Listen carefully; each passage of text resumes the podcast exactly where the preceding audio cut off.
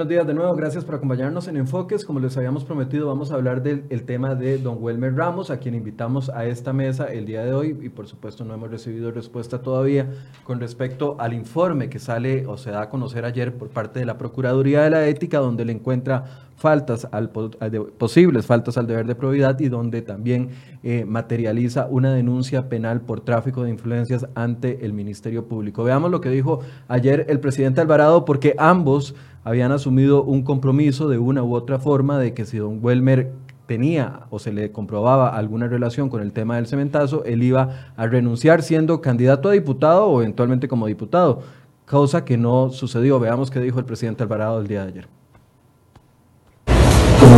De conocimiento público, en diciembre del 2017 eh, un compromiso expreso para que tener una recomendación, una determinación de Procuraduría de la Ética, eh, el diputado hoy, Don Ramos, adoptaría una, una decisión, un compromiso de dejar su cargo.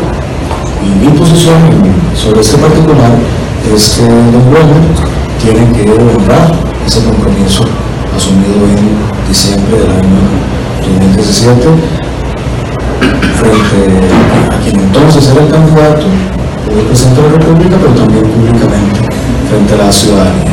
Este despacho ha planteado una denuncia penal en razón de la posibilidad de que el denunciado haya incurrido en hechos configurados en un, delito de tráfico de influencias.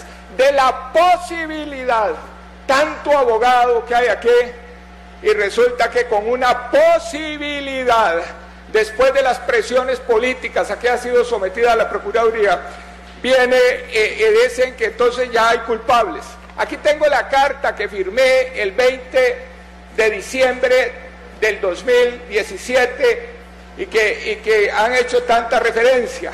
Y la carta dice, expreso mi compromiso de acatar y seguir las conclusiones y recomendaciones que señale, esa Procuraduría y en caso de que se demuestre que incurrí en una falta al deber de probidad, expreso mi, expreso mi compromiso a renunciar al cargo. Se demuestre, por favor, no hagamos a que comencemos nosotros primero a fusilar y después ir a ver qué qué, delito ha, cumplido, ha incurrido alguien. Cuando se demuestre esto, que yo haya incurrido en un en una falta al deber de probidad y demostrar, aquí hay abogados y saben qué es, yo renuncio, porque yo cumplo la palabra. No estoy huyéndole a lo que he firmado, estoy enfrentando lo que he firmado. Este eh, buenos días. Nos acompaña don Ronnie Monge, quien fue presidente de la Comisión Investigadora de los Créditos Públicos durante el periodo 2017, cuando se dio esta investigación, y también don Roberto Thompson, actual diputado de Liberación Nacional, y quien también eh, participa de la Comisión Investigadora de la Procuraduría de la Ética con respecto al informe de don Guillermo Solís. Para esta eh, mesa también invitamos a algún diputado de la Unidad Social Cristiana y también algún diputado del PAC en representación de Don Welmer o a Don Welmer. Ninguna de esas tres personas aceptaron y por eso estamos con estos dos eh, señores que nos acompañan esta mañana. Eh, don Roberto, buenos días, gracias por acompañarnos. buenos días, Michael, a usted, a Don Ronnie y a todos los que nos sintonizan hoy para conversar de este importante tema. Don Ronnie, buenos días.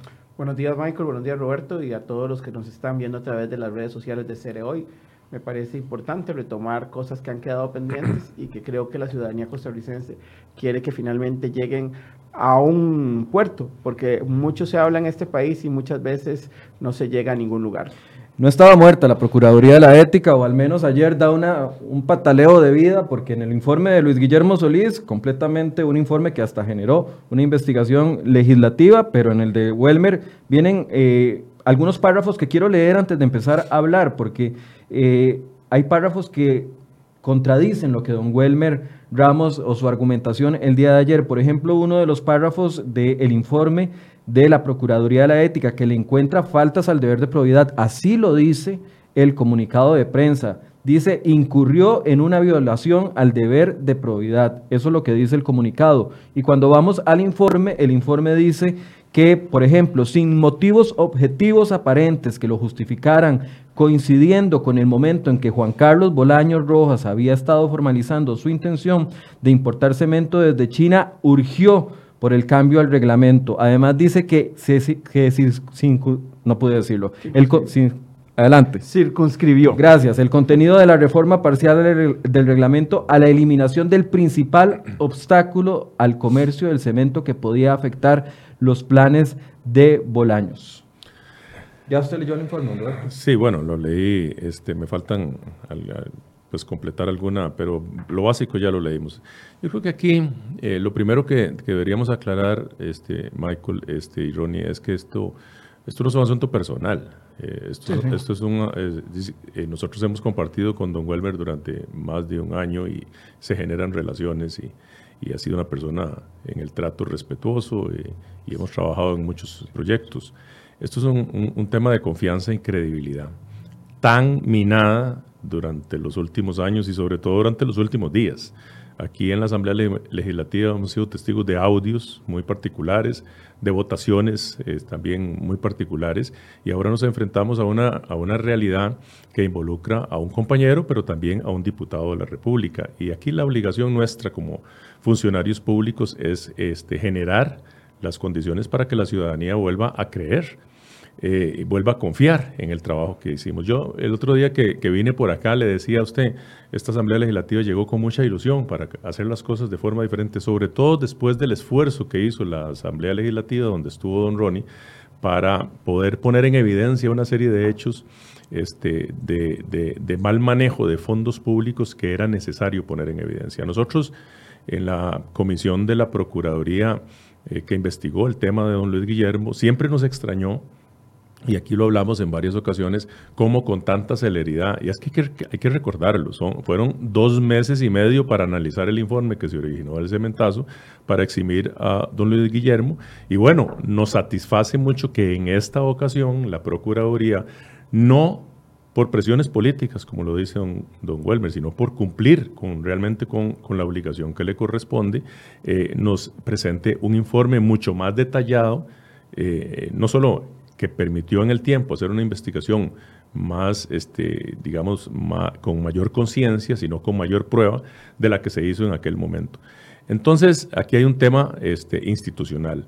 El, tema que alega don Welmer, yo lo respeto, pero aquí no estamos hablando de una condena penal.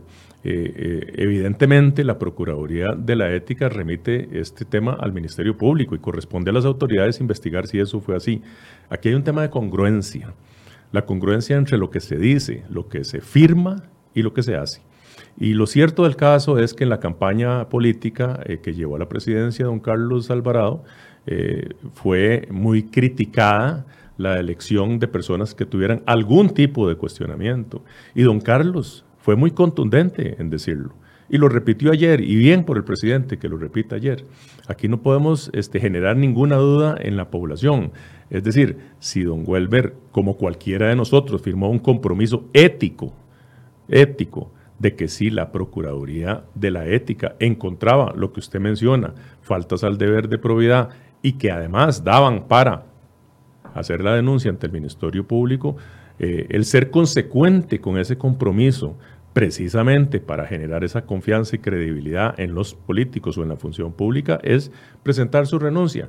Él argumenta sus razones, pero yo creo que aquí este, tenemos que enfocarnos en lo que es. Nadie está condenándolo por anticipado. Él puede hacer uso del derecho de defensa, este, que es una presunción legal que hay en este país. Pero sí eh, debería ser consecuente tal cual lo pregonó el Partido Acción Ciudadana, del cual incluso él fue precandidato presidencial durante muchísimos años, desde su creación, porque la, la, la creación del Partido Acción Ciudadana tuvo su origen en la denuncia a las faltas éticas que han traído para acá y para allá durante los últimos años. Y a mí me parece que eh, ser consecuente es actuar eh, en realidad de acuerdo con lo que se comprometió. Ahora, eh, don Ronnie, ¿a usted lo toma por sorpresa lo, que ha, ha, salido a la luz con respecto a la investigación que hace la Procuraduría? Porque ya cuando uno comienza a leer algunos párrafos del informe, uno entiende de que la Procuraduría de la Ética en esta ocasión sí fue a hacer entrevistas y sí, y sí tuvo que haber hablado con los subalternos de don Welmer Ramos, puesto que afirman dentro de la resolución de que hubo presiones indebidas incluso en contra de los criterios técnicos de la del ente de, reglamentación dentro del Ministerio de Economía. Hasta renunciaron todos los que se habían opuesto al cambio. Yo quiero empezar diciendo de que creo que ya es el momento de, en este tema, dejar de o bajarle el piso diciendo que se trata de politiquería, de que estábamos en una campaña electoral, como se decía en el 2017, y un montón de argumentos que se fueron tratando de sumar para que, quitarle legitimación a la investigación que en ese momento se estaba desarrollando, no solo a través de la Asamblea Legislativa, sino que de una manera muy acertada por medios de comunicación y sobre todo por hoy. Yo creo que es el momento de que demos la cara, como debemos darla ante la opinión pública cuando sometemos nuestros nombres a consideración del electorado costarricense. Don Welmer Ramos en campaña dijo claramente, no solo el papel que lee ayer, porque el papel que lee ayer lo pudo haber cambiado de la noche a la mañana, sin embargo yo no voy a dudar de eso. Lo que él dijo públicamente es que si la Procuraduría de la Ética le encontraba faltas al deber de probidad, él iba a renunciar y la Procuraduría no solo señala las faltas al deber de probidad, sino que sobredimensiona eso dice, no solo hay una falta al deber de probidad, sino consideramos que estamos ante la posible comisión de un delito. Y entonces envía al Ministerio Público. Inclusive la Procuraduría está yendo más allá de lo que la Comisión Legislativa en ese momento recomendó, que era simplemente investigarlo por faltas al deber de probidad. La Procuraduría ha encontrado faltas al deber de probidad y además la posible comisión de delitos. Aquí para ser consecuentes, yo creo que nosotros tenemos que entender que lo que se dice hay que hacerlo. Si no, cada día vamos a ir perdiendo más credibilidad en el quehacer político. Y por eso cada día hay más apatía, por eso cada día tenemos más abstencionismo y por eso muchas veces hay un descontento social que nos puede llevar a cosas más graves en el país. No me toma por sorpresa, porque estoy seguro que coincido con los otros ocho compañeros que conformamos parte de esa comisión que nosotros hicimos un trabajo a conciencia, que le dedicamos muchísimas horas de nuestra vida. Es más, prácticamente el último año de nuestro quehacer legislativo se tuvo que haber detenido en nuestros proyectos personales para dedicarlos a la investigación que nosotros sometimos. Sabemos que trabajamos, que nunca buscamos dañar a nadie en lo personal, es gente que le tenemos muchas veces aprecio, pero señalamos a gente de nuestros propios partidos y señalamos gente fuera de los partidos. Y prácticamente, a excepción del caso de Luis Guillermo, todos los señalamientos que hizo la comisión investigadora han sido avalados por la Procuraduría de la Ética. Haciendo señalamientos a Víctor Morales Zapata, Rolando González, este, y a otros diputados que en ese momento compartían con nosotros. No era fácil señalar a un compañero que teníamos casi cuatro años de estar compartiendo pero nosotros hicimos un trabajo serio y responsable y por eso no me toma por sorpresa.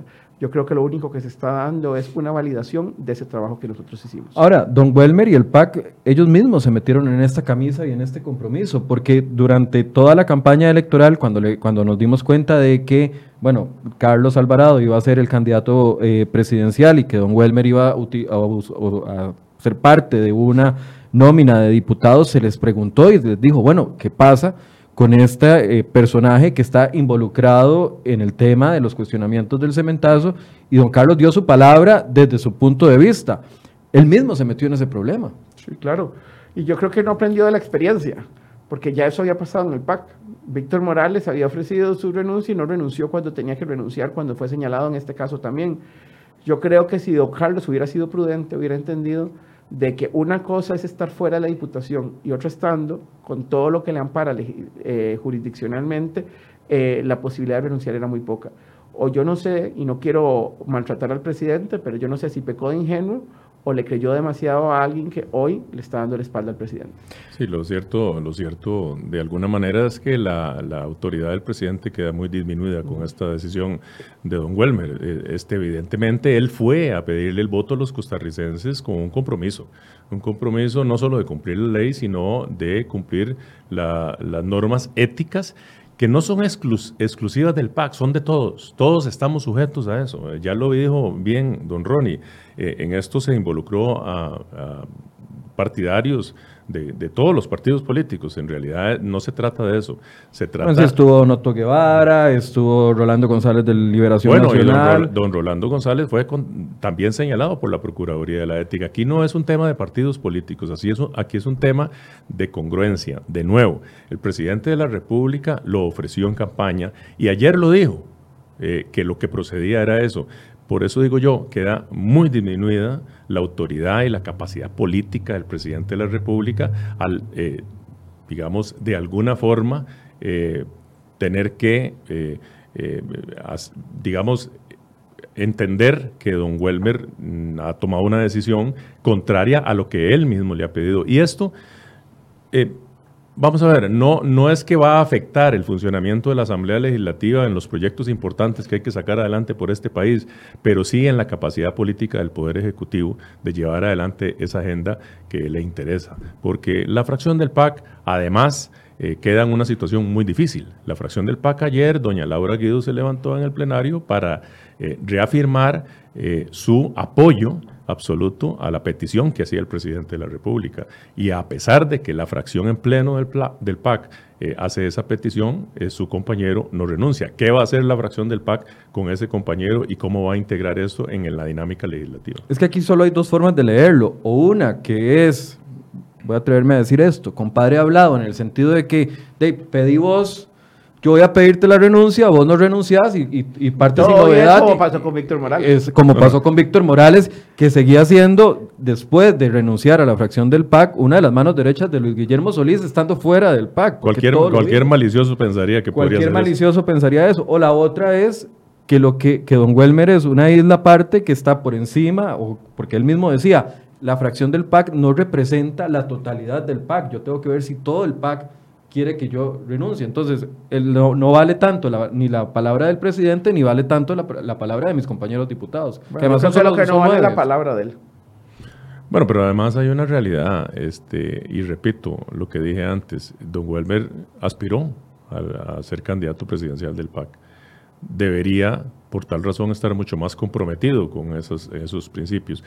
Aquí lo cierto del caso es que en toda esta historia eh, del PAC desde que nació, ha habido una permanente eh, eh, reiteración de que todos los demás somos corruptos y ellos no, de que todos los demás incumplimos las normas éticas y ellos no, hasta el momento en que fueron gobierno. Y bien lo dijo el expresidente Solís, no es lo mismo verla venir que bailar con ella, ¿verdad? Y el código de ética quedó por ahí. Hoy es un momento crucial en la historia de este país para reafirmar que todos estamos comprometidos con esos lineamientos éticos. La gente necesita generar nuevamente credibilidad.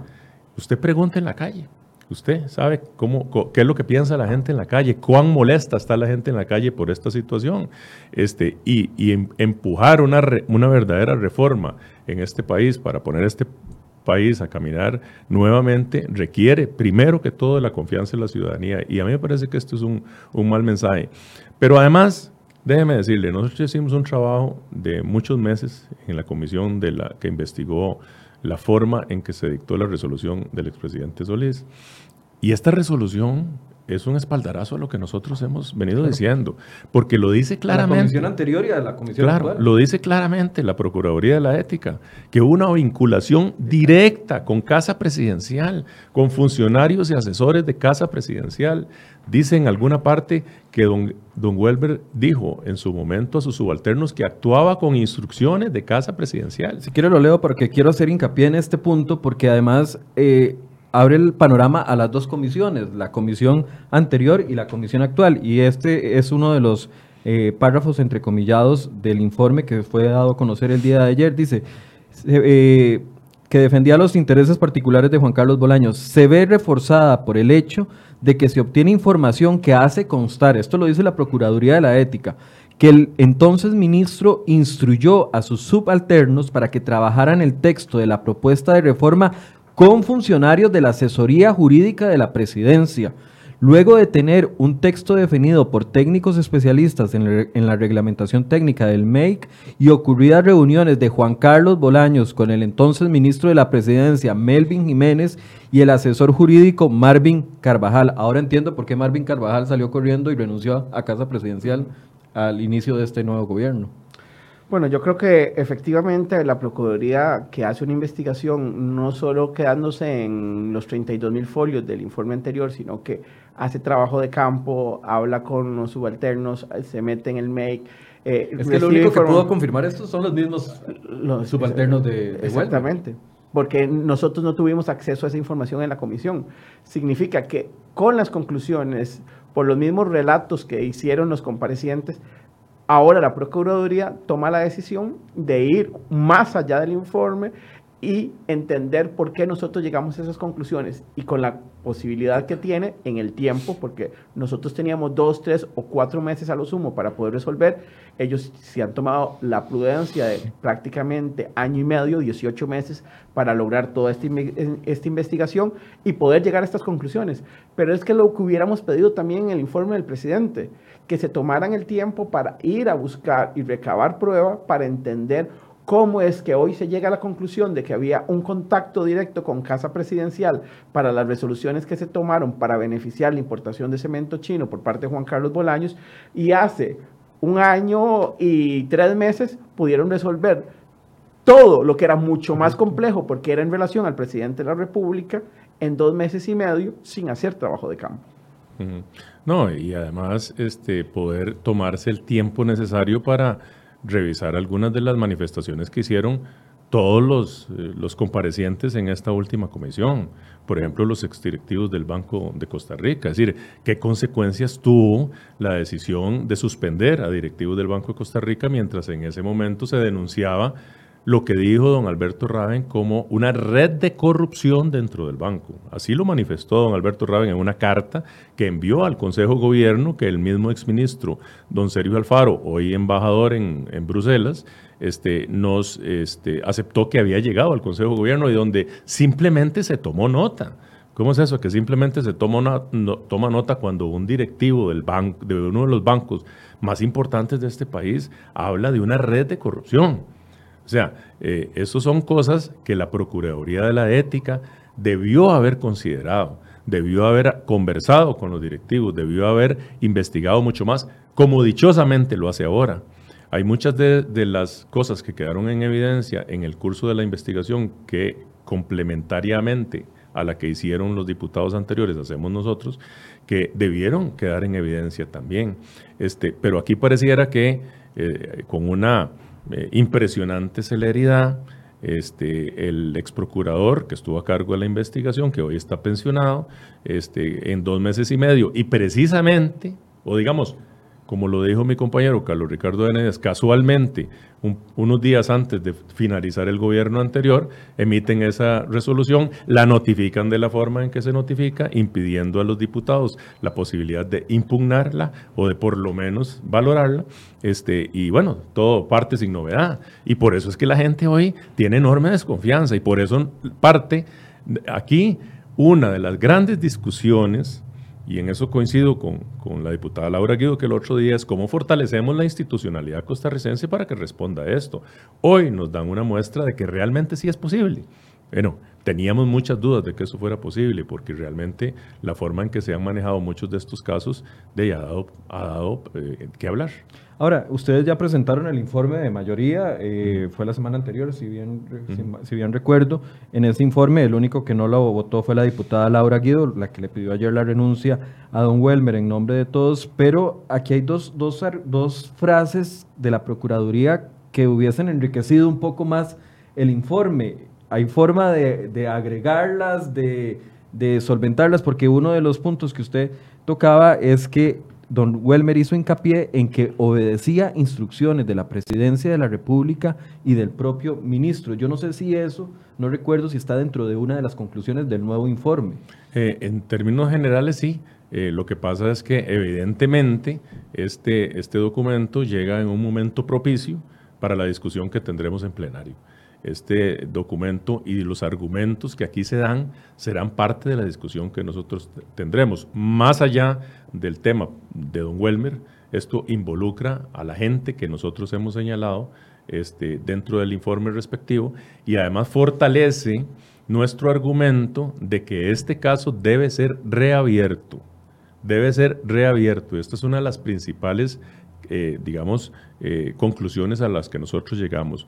Nosotros tenemos que luchar porque este, o, impulsar a la, incentivar a la Procuraduría de la Ética para que reabra este caso con una resolución contundente al plenario legislativo.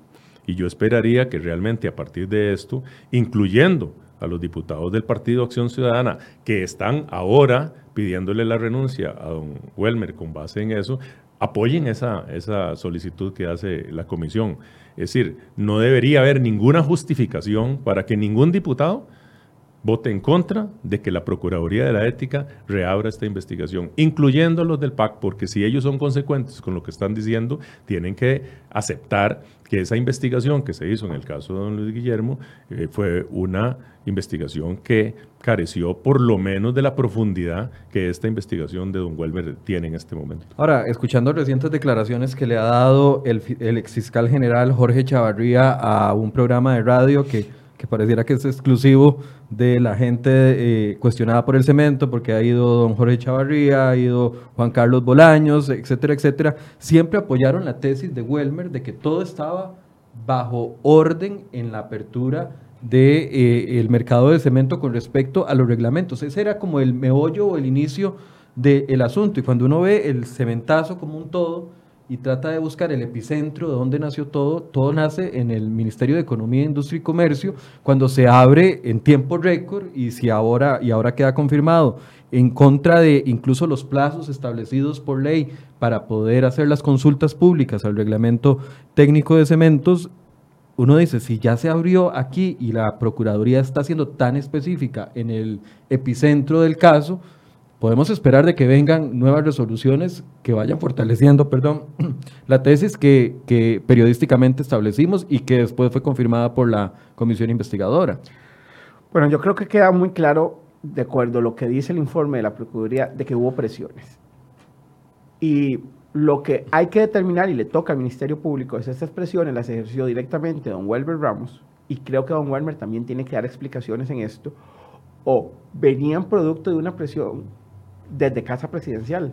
Y si es desde Casa Presidencial, es la hora que don Werner Ramos le diga a los y a las costarricenses quiénes ejercieron esas presiones.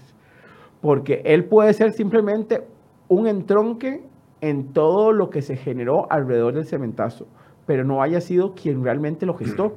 Pero tiene que ser este momento el adecuado de conformidad con estas revelaciones que ha hecho el informe de la Procuraduría de la Ética, donde se salga a decir quién tomó esas decisiones.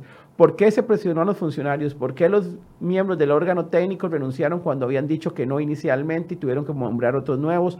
¿Por qué se aceleraron los plazos? ¿De dónde venía esa presión? ¿Cuál era la necesidad de correr? Yo la tengo muy claro. Ya el barco había salido de China eh, y tenía que, cuando llegara a puerto, tenía que estar eso eh, establecido. El punto es... Recordemos que el reglamento se aprobó un 10 de marzo, me parece, y el barco iba llegando el 19. Exacto, ya ah, tenían como dos semanas de estar en, en cuando, alta mar. Cuando, un barco llega, dura cuatro semanas, cinco semanas desde eh, China a eh, Costa Rica. Exactamente. Entonces, el barco, hay que retomar eso, es cuando el barco salió de China, no había reglamento que permitiera el atraque y desembarque de todo el cemento. Cuando llegó a Puerto Costarricense, ya había un reglamento que lo permitía. Alguien tuvo la osadía de invertir cientos de miles de dólares en producto y destinarlo a Costa Rica y cuando había salido de China, ese producto no podía entrar. Con la suerte de que cuando llegó al puerto, ya sí podía entrar.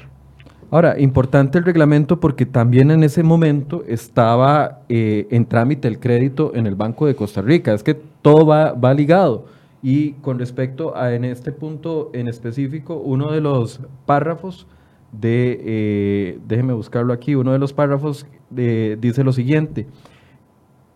Sin motivos objetivos aparentes que lo justificaran, don Welmer, coincidiendo con el momento en el que el señor Juan Carlos Bolaños Rojas había formalizado su intención de importar cemento desde China con fondos del Banco de Costa Rica y que al mismo momento se estaba inscribiendo la sociedad Sinosem de Costa Rica. Entonces, por eso es vital lo que sucedió en el Ministerio de Economía, porque si no hubiera pasado lo que pasó en el Ministerio de Economía, hubiese entroncado el resto de focos que fueron cuestionados, que fue Casa Presidencial y también el Banco de Costa Rica. No, Michael, se lo cambio. Si el reglamento, digamos que igual hubiera pasado, pero hubiera pasado dos o tres semanas después, el negocio se cae, porque no hay préstamo, porque no pueden desembarcar el, dinero, el, el cemento, porque no lo hubieran podido utilizar en las cosas que lo utilizaron. O sea, es que se da justo en el momento que era necesario para que todo se diera. Una semana, dos o tres semanas después, todo lo demás se hubiera caído. Por eso es que yo coincido con la Procuraduría de la Ética que hubo de una u otra manera presiones y se forzó para que en ese momento saliera el cambio del reglamento. Roberto.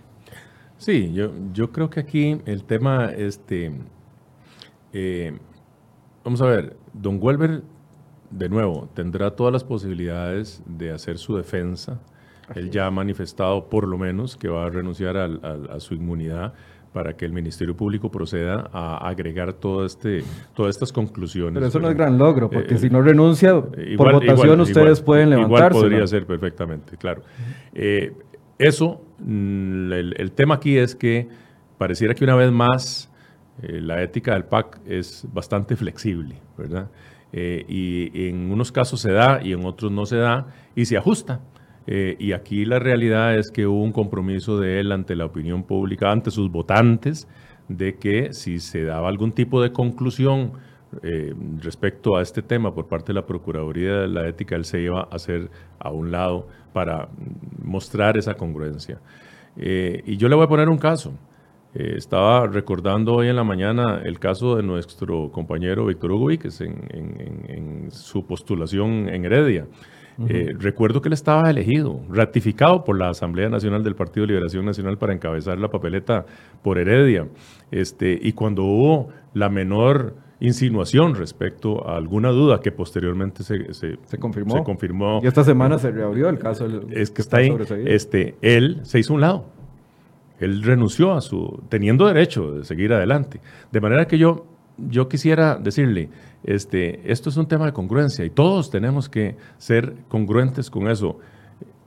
Hoy, eh, don Welmer, mañana Roberto Thompson, el que tenga que ser, porque al final de cuentas la institucionalidad del país es la que está en juego. Y yo creo que este, tenemos eh, realmente que asumir esto con una enorme seriedad. No, esto no es un vacilón. La gente está molesta en la calle. La gente siente que eh, la clase política le está fallando. Eh, y este, de nuevo, el presidente Alvarado debería ser mucho más contundente, porque el margen de, acción política a raíz de esta situación eh, se resulta cada vez más complicado. Nosotros hemos conformado una asamblea legislativa, Michael, que realmente le ha entrado temas muy gruesos. Hemos asumido esto con responsabilidad, con incluso en el caso de la fracción del Partido de Liberación Nacional, con un gran costo eh, personal y desde el punto de vista eh, político, pero lo hemos hecho porque realmente estamos convencidos de que tenemos que ir adelante y seguimos en esa actitud, pero también tenemos que dar muestras claras de esa congruencia entre lo que se dice y lo que se hace. Y eso, es lo que está en el fondo. Yo quisiera eh, o esperaría que don Welmer pueda eh, en beneficio de esa credibilidad y confianza, reflexionar en estos días y atender el llamado del presidente de la República y, de la ciudadanía. Se le complica el panorama a nivel interno, porque bueno, leyendo las declaraciones de doña Laura Guido ayer y, el día de hoy, también insisten que está incumpliendo con, el, con lo acordado con don Carlos Alvarado, dándole la espalda y, exhibiéndolo como, como débil, como débil ante la ciudadanía. Ahora, ¿cómo se complica el panorama para el PAC, una fracción que es débil, que solamente tiene 10 diputados, sí va a tener... Podría llegar a tener 8. Ah, Digo, bueno, sí, porque don Víctor Morales Mora ya está fuera. Así es. Entonces, ¿cómo, se le complica el panorama del hecho de que don Welmer se quiera aferrar al puesto y no darle paso al compañero que estaba, no sé, o la compañera que está de segundo lugar y que venga a tomar esa posición. O sea, a nivel de, negociación política, porque ya ayer comenzaban a salir algunas, eh, y me llama la atención cómo algunos políticos son expertos en desviar la atención. Ah, no, esto es una sacada de clavo de Don Welmer porque está impulsando el proyecto de los datáfonos. Perdón, pero es que eso da risa. O sea, el proyecto de los datáfonos puede seguir con Welmer o sin Welmer. O sea, él, no es vital para ese proyecto de ley. Sí, sí. Bueno, Eso es una forma de distraer la atención. Él, mismo lo argumentó, digamos, ayer. Y mencionó el proyecto de las medicinas. Sí, sí, sí, que son, que son proyectos que, que, tienen que seguir su curso y se valorarán en la Asamblea Legislativa. Pero indudablemente queda muy disminuida la fracción del PAC que entró disminuida de todas maneras como una de las fracciones, este, digamos, este, más pequeñas de la propia Asamblea Legislativa, hoy queda mucho más disminuida, pero queda disminuida su credibilidad. Vamos a ver, hay que dar un poquito de tiempo para que las aguas bajen, hay que ver si realmente don Welmer reflexiona acerca de la responsabilidad que él tiene ante el país, ante sus electores, ante el propio PAC. Este, pero sí, eh, me parece que sin que esto vaya a ser una advertencia de que la fracción del Partido Liberación Nacional va a, asumir una actitud irresponsable frente a los grandes retos que tiene este país, sí, ayer mismo la señora jefa de fracción, doña Silvia Hernández, dio declaraciones contundentes en ese sentido y me parece que la fracción eh, está unida en ese propósito que planteó doña Silvia y sí va a afectar indudablemente eh, este, la, la digamos, todo lo que es la negociación política adentro, con una fracción de gobierno que requiere de la oposición ¿verdad? para poder seguir adelante.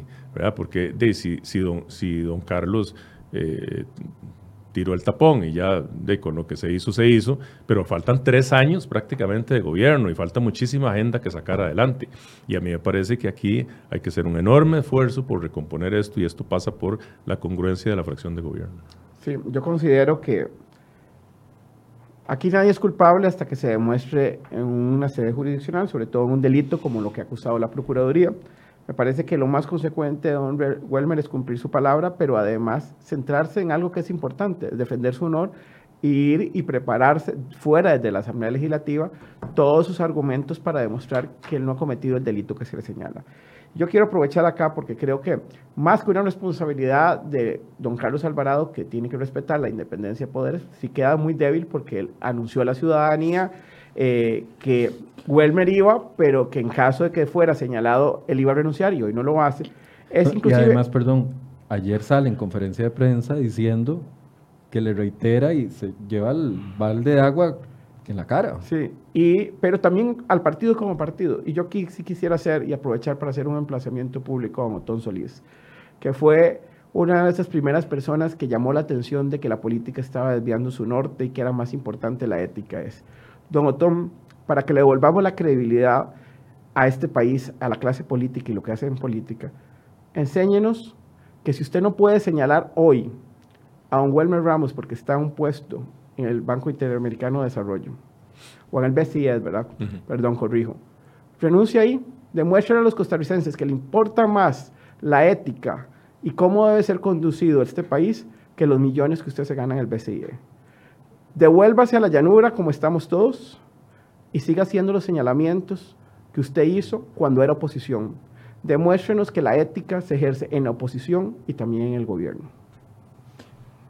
Don Roberto, es eh, cuando leo algunos de los comentarios que estoy viendo, llega el fin del PAC, PAC mentiras, todos son iguales, el PAC va a llegar a desaparecer. Ustedes como Liberación Nacional también estuvieron en gobierno y recibieron duras críticas. ¿Cuál es la diferencia de actuar en momentos de crisis a dejar pasar? Y levanta la ceja. levanta la ceja muy alto, Roberto, donde le hago esta pregunta. No, yo le voy a decir porque realmente Dave, aquí ningún partido político está exento. No, no, no, todos nos hemos equivocado. Digo, yo no, yo no me voy a poner aquí a defender lo que, lo que los errores que se han cometido también en gobiernos de liberación nacional. Eso es cierto. Bueno, aquí eh, estoy esperando yo el pronunciamiento del Tribunal de Ética de Liberación Nacional contra el diputado, exdiputado eh, eh, Rolando González. Por ejemplo. Que nunca fue sancionado por Liberación Nacional. al menos hasta donde yo sé. Yo, yo tampoco conozco. Lo preguntamos y nos dicen que es secreto, entonces que no podemos Yo tampoco conozco ninguna resolución, pero deberíamos ir en esa misma línea. Es que, de, nuevo, la, la congruencia eh, la, congruencia entre lo que se dice y lo que se hace, en lo que, en lo que decimos en campaña y en lo que hacemos en gobierno, en lo que eh, son las bases eh, de un partido político y cómo la ejercemos en función pública, debe ser una regla general para todos. Y yo no voy a venir aquí a, alcahuetear a lo, a, lo, que ha pasado, pero de, ciertamente en, el gobierno de liberación nacional se han tomado decisiones difíciles. Don Oscar Arias la tomó cuando tuvo que, asumir la baja del, presidente Kevin Casas en su momento, por un cuestionamiento real, y lo asumió. Eh, bueno, fue un costo político muy, muy importante y sé que doloroso para él por, por su relación con don Kevin, este, que es una persona que yo le tengo un gran aprecio. este, creo que le aporta mucho a este país, pero bueno, también se han asumido esos costos. Pero bueno, de nuevo, es un tema de, congruencia. El presidente de la República, imagínense que en aquel momento don Kevin hubiera dicho, no, yo, no, me quedo aquí porque yo fui elegido este, por el pueblo de Costa Rica. Eso es lo que está haciendo don Welmer hoy, en contra de la propia petición del presidente de la República. Entonces eso, de nuevo, eh, más que sea el Paco, ¿no? Eh, yo creo que ya los costarricenses han comprendido que este, eh, la ética que tanto pregonó el PAC en su fundación es una ética muy flexible y más que hacer este, más argumento de esto, yo creo que aquí hay que hacer un argumento de la institucionalidad, de la confianza, de la credibilidad que todos tenemos la obligación de fortalecer en este país, porque si no, esto nos va a conducir a un caos, a un caos este, de, de, desconfianza en donde no vamos a poder sacar entre todos, como corresponde, este país adelante. Hay temas muy complejos, hay muchísima gente sin trabajo en este país, hay una desaceleración de la economía, hay empresas que están pasando situaciones difíciles, hay hambre en muchos hogares en este país y todo eso pasa por tomar decisiones y esas decisiones se toman a partir de la confianza y de la credibilidad en el gobierno y en las instituciones públicas. Me parece que rescatar hoy que esta resolución de la Procuraduría de la Ética es una luz de esperanza en esa recuperación de la institucionalidad eh, tan cuestionada particularmente por decisiones que se tomaron en el pasado por la misma institución, como fue el caso del expresidente Solís. Porque bien lo dice don Ronnie, aquí de lo que se trata no es solo de señalar, es de que de esos señalamientos haya resultados concretos.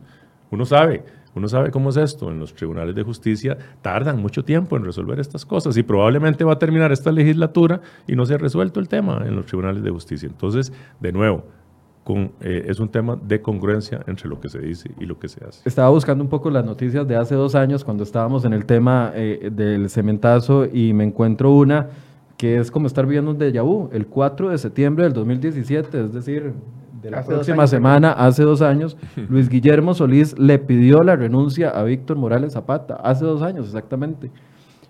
¿Qué tiene que hacer don Carlos Alvarado para no quedar como otro Luis Guillermo Solís pidiéndole la renuncia a Welmer, que no lo va a hacer, como lo hizo don Luis Guillermo Solís, que se la pidió a Víctor Morales Zapata, que no lo hizo, y al final, en el caso de don Luis Guillermo Solís, hay grandes sospechas de que fue compadre hablado. Yo creo que ya le queda poco por hacer. Lo pudo haber hecho hace dos años, que fue no nombrándolo. Claro. Porque de la experiencia aprendida de ese 4 de septiembre de 2017, don Carlos se había dado cuenta de que no puede nombrarse a alguien supeditado a que si después es señalado, esa persona va a renunciar. Ya tenía un antecedente vivo ahí frente a sus ojos de que eso era poco probable que pasara. El resultado que está teniendo hoy don Carlos Alvarado como presidente y que lo debilita en su imagen ante su fracción y ante todas las demás fuerzas políticas es el resultado de la decisión que tomó hace dos años, que fue nombrar a Wilmer Ramos. Yo creo que ya don Carlos no va a poder aprender de esto pero creo que sí es una enseñanza para todos los futuros candidatos presidenciales de diferentes partidos políticos, que las decisiones se toman en el momento que se tienen que tomar y no puede supeditarlas a la buena intención de las personas que van a estar determinadas en ese momento. Porque finalmente la ética y la moral desde fuera son muy fáciles de señalar, pero cuando tenemos que determinarlos desde nuestros propios quehaceres, es mucho más difícil ver lo que estamos haciendo mal. Pero es que don Carlos no se puede dar ese lujo, no se puede dar ese lujo de quedar comparado al igual que Luis Guillermo Solís con, con Víctor Morales Zapata, viene el empleo público, viene el tema de reforma de huelgas, viene la aplicación de la regla fiscal, probablemente a la, a la, a la norma fiscal, a la ley de fortalecimiento de finanzas públicas, se le van a tener que hacer ajustes para evitar problemas que se están presentando ahorita y eso va a requerir consenso, no puede darse el lujo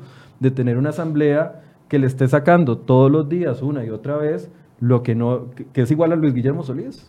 Vea, y, con el mismo falta de carácter. Bueno, y súmele a esto este, de la salida del ministro de la presidencia, súmele a esto eh, el acuerdo que se firmó entre don Román Macaya y los sindicatos de la Caja Costarricense del Seguro Social. Súmele a esto una serie de contradicciones con la ministra de Hacienda. Súmele a esto los conflictos con el Poder Judicial, ¿verdad? Este, eh, en realidad, a mí me parece que eh, una de las cosas que estamos viviendo es una crisis de autoridad y de liderazgo. Y realmente este, eso se refleja en todas estas acciones que al final lo que le demuestran, el otro día lo decía yo, el país vive una enorme confusión. Es decir, ¿quién conduce? ¿Quién señala el rumbo? O sea, el presidente de la República tiene la obligación de hacerlo. Y bueno, yo por lo menos tengo bastantes meses, si no decir como un año por lo menos, de no de que la fracción del Partido de Liberación Nacional no se reúna con el presidente de la República para conversar de estos temas. Este, ¿Un año? Eh, calculo yo que más o menos, eh, bueno, en, eh, a mediados del año pasado fue creo que la última invitación que tuvimos a Casa Presidencial. Algunos compañeros han asistido, pero la verdad es que este, eso no puede manejarse así. Es decir, digo, las relaciones entre los poderes, las relaciones entre el gobierno y la oposición, este, la coordinación entre las fuerzas políticas tiene que darse permanentemente. Aquí hay una agenda muy pesada, muy pesada. En un ambiente mucho más complicado que un ambiente muy complicado. Y, y, vea, y yo le voy a decir, y esa agenda ha sido conducida desde la Asamblea Legislativa, no desde el Poder Ejecutivo. Y yo lo decía el otro día, la gran mayoría de los proyectos que han salido durante este poco más de un año en la Asamblea Legislativa han sido proyectos, iniciativa de las diputadas y los diputados. Todavía estamos esperando cuál es el rumbo que el gobierno quiere tomarle, eh, quiere darle a este país. Este, y hay algunas iniciativas que uno, digamos, pareciera eh, entender que el Poder Ejecutivo nos las manda para que nosotros las resolvemos sin mayor profundidad. Y eso no puede ser así. Vea el caso de Habdeba, que ahora estamos trabajando. El tema de Habdeba, de la institucionalidad de este país, requiere un pensamiento, una valoración, un replanteamiento en instituciones que se han vuelto fines en sí mismos. Eh, bueno, y, lo más fácil es mandar ahí un presupuesto extraordinario este, por, cuatro. Eh, con los dineros que nos ahorramos de un lado, entonces vamos a financiar esto. No, pero ese no es el tema. El tema es cómo vamos a proyectar una institución eh, para que realmente cumpla sus, propósitos. El Consejo Nacional de Producción, el Patronato Nacional de la Infancia. Es decir, hoy tenemos una crisis. Entonces, don Carlos fue elegido por los costarricenses para señalar ese rumbo eh, y nosotros desde la Asamblea Legislativa para ir trabajando en aportar. Eh, pero uno no ve eso. Y la verdad es que sí, ciertamente esto es un golpe más a la autoridad y al liderazgo del presidente de la República que nada bueno le va a hacer a este proceso que tenemos por delante. Faltan muchos informes todavía, de acuerdo a las denuncias que ustedes presentaron y el informe que enviaron a la, Procuraduría del, de 33 mil forios. ¿Esperarían de que lo que viene venga con la misma contundencia que viene el informe de Wilmer Ramos? Yo creo que después del primer informe, la el Procuraduría primer informe, eh, la Procuraduría entendió eh, que no puede darle atolillo con el dedo ni a los diputados actuales ni a la ciudadanía costarricense. Que lo que pasaba en este país hace muchos años ya dejó de hacerse así. Eh, los medios de comunicación, la inmediatez que dan las redes sociales eh, y la tecnología nos permite señalar de forma apropiada o no lo que está pasando en el país. Y que las cosas que son trascendentales, como fue el caso del cementazo en Costa Rica, no se pueden ver con desdén, que debe seguirse dándole el tratamiento adecuado y eso implica seriedad, investigación y profundidad. Y creo que con seriedad, profundidad e investigación, algunos de los casos que nosotros señalamos se van a confirmar y puede ser que algunas de las cosas por el tiempo limitado que nosotros tuvimos pueden no llegarse a confirmar. Pero Michael, con un informe técnico bien elaborado, con insumos que demuestran la salida al campo de la Procuraduría para poder decir lo que nosotros dijimos en un espacio que era mucho más reducido. A mí, que nos contradigan algunos puntos, no lo veo mal, porque yo no me considero que ni, yo ni ninguno de los otros nueve compañeros éramos dueños de la verdad. Éramos dueños de la verdad a la que pudimos tener acceso. Y esa fue nuestra verdad. Pero estamos conscientes y siempre lo que pedimos y exigimos a la Procuraduría de la Ética es que en el espacio de acción que tienen ellos, que es mucho más amplio, puedan hacer un informe serio para corroborar o legitimar lo que nosotros aportamos. Pero lo que queremos es eso, seriedad, responsabilidad, que le dé luz al país de cómo debe ser el comportamiento ético de los, que, eh, de los funcionarios públicos. ¿Usted cree que entendió la Procuraduría de la Ética el mensaje? Bueno, yo Vamos a ver, eh, yo creo que en su... El mensaje de hacer su trabajo como tiene que hacerlo. Sí. No, no, de, las presiones, porque se puede entender de las dos formas. Sí, sí, sí. Pregunta. Eh, en realidad, eh, esto valga la pena aclararlo porque en ningún momento este trabajo que hemos desarrollado desde la comisión ha sido con la intención de presionar nada. Claramente no. ¿Verdad? Y así tiene que verse. No, no, no acepto en esas condiciones la afirmación de don Welmer de ayer. y ha sido transparente y ustedes le, que le han dado seguimiento lo saben. Lo cierto del caso es que, eh, cuando menos, en aquel momento fue un trabajo poco profundo. Eh, siempre nos cuestionamos cómo un informe de 32 mil páginas iba a ser analizado en dos meses, ¿verdad? Este, y bueno, hoy el procurador que estuvo a cargo de eso no está, porque está pensionado, este, y me parece que también esto ha sido importante eh, para poner en perspectiva la importancia que tiene eh, defender la institucionalidad. Y yo diría que los funcionarios de la Procuraduría, que en su gran mayoría, si no todos, son gente buena, gente responsable, gente trabajadora, este, y gente comprometida, eh, hoy están dando una muestra de que realmente sí es posible. Sí es posible hacer un trabajo como el que todos tenemos que hacer. Todos los funcionarios públicos tenemos que hacer un trabajo así. Así es que yo creo que esto es una, una luz en el camino de lo que viene. Eh, faltan algunas resoluciones pendientes. Este, esperaríamos. ¿Cuáles faltan? ¿Recuerda? No recuerdo aquí, ¿verdad? Pero se han dado algunas. Recientemente se dio, me parece que la del exdiputado Rolando González. Ajá, se dio la de, don, Walter Céspedes, Al mismo tiempo. Exactamente. Este, y este. La de Luis Guillermo, por supuesto. Bueno, eh, esa fue la, la, la, que se dio primero. Eh, y ahora viene esta que, bueno, todos esperamos. Hay algunas otras todavía pendientes, pero me parece que la Procuraduría ahora sí se está tomando el tiempo este, necesario para poder llegar hasta, hasta el final de las cosas. ¿Qué resulte de eso? De será un tema que compete a otra instancia, ¿verdad? Que es el Ministerio Público y los tribunales de justicia, y ahí todos tendrán que hacer su defensa y tendrán el derecho de, eh, como lo dijo don Welmer ayer, este, presentar sus pruebas de descargo. Pero me parece que esta resolución fortalece la institucionalidad, ciertamente me parece que es una buena señal. Eh, nosotros la recibimos, más allá de que sea don Welmer, la recibimos de forma positiva y me parece que en esta línea tenemos que seguir todos y seguir, y seguir machacando en que esto es un tema de credibilidad y confianza y sobre esa línea yo creo que podemos seguir avanzando. ¿Para cuándo está el debate o no, no se han fijado fechas con respecto a los informes del tema de la Creo que no, pero con el nuevo reglamento hay un plazo muy corto. Me parece que eh, será la primera semana de septiembre que estaremos debatiendo esto en el plenario. Uno esperaría de nuevo que el plenario eh, con base en estas consideraciones y en lo contundente que ha sido eh, la prueba, eh, nos permita apoyar el informe respectivo y trasladarle nuevamente al Ministerio Público algunas de las conclusiones a que llegamos, como en el caso del cuestionamiento que hay respecto a la destitución de los representantes, de los directores del Banco de Costa Rica, que, que déjeme recordarle a la gente que la suspensión se hizo en el gobierno anterior, pero la destitución se hizo en este gobierno. ¿verdad? Eh, y las declaraciones de don Javier Cascante nos dejaron muchas dudas acerca de la legalidad de ese procedimiento. Pero este, además se, se traslada a la Procuraduría para que reabra un caso que realmente debió profundizarse mucho más. Bien, les agradezco a ambos. No sé si quieren hacer una palabra de cierre o... No, yo creo que sostengo mucho lo que ha dicho Roberto en el sentido de consecuencia y credibilidad.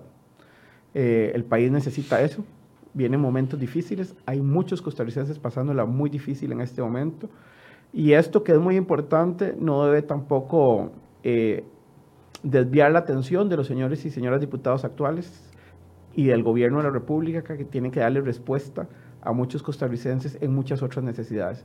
Esto es trascendental, eh, sobre todo por eso, por la credibilidad, por la institucionalidad, pero este país necesita cerrar, pasar la página, que se tomen las responsabilidades de lo que pasó a nivel del Poder Judicial, pero tenemos que seguir avanzando, no nos podemos quedar aquí.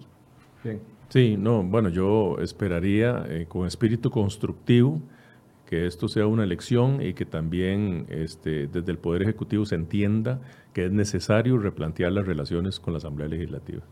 Eh, me parece que esto es un tema este, de suma importancia para el país. nosotros este, no estamos dispuestos a ahogarnos en reclamos recíprocos, estamos dispuestos a seguir aportando. Hay mucha cosa que hacer por Costa Rica y yo creo que el Poder Ejecutivo tiene una enorme obligación ahora a cómo están las cosas, de replantearle. Yo esperaría que la posición del presidente eh, eh, y del nuevo ministro de la presidencia, que además fue compañero nuestro, este, sea consecuente con eso.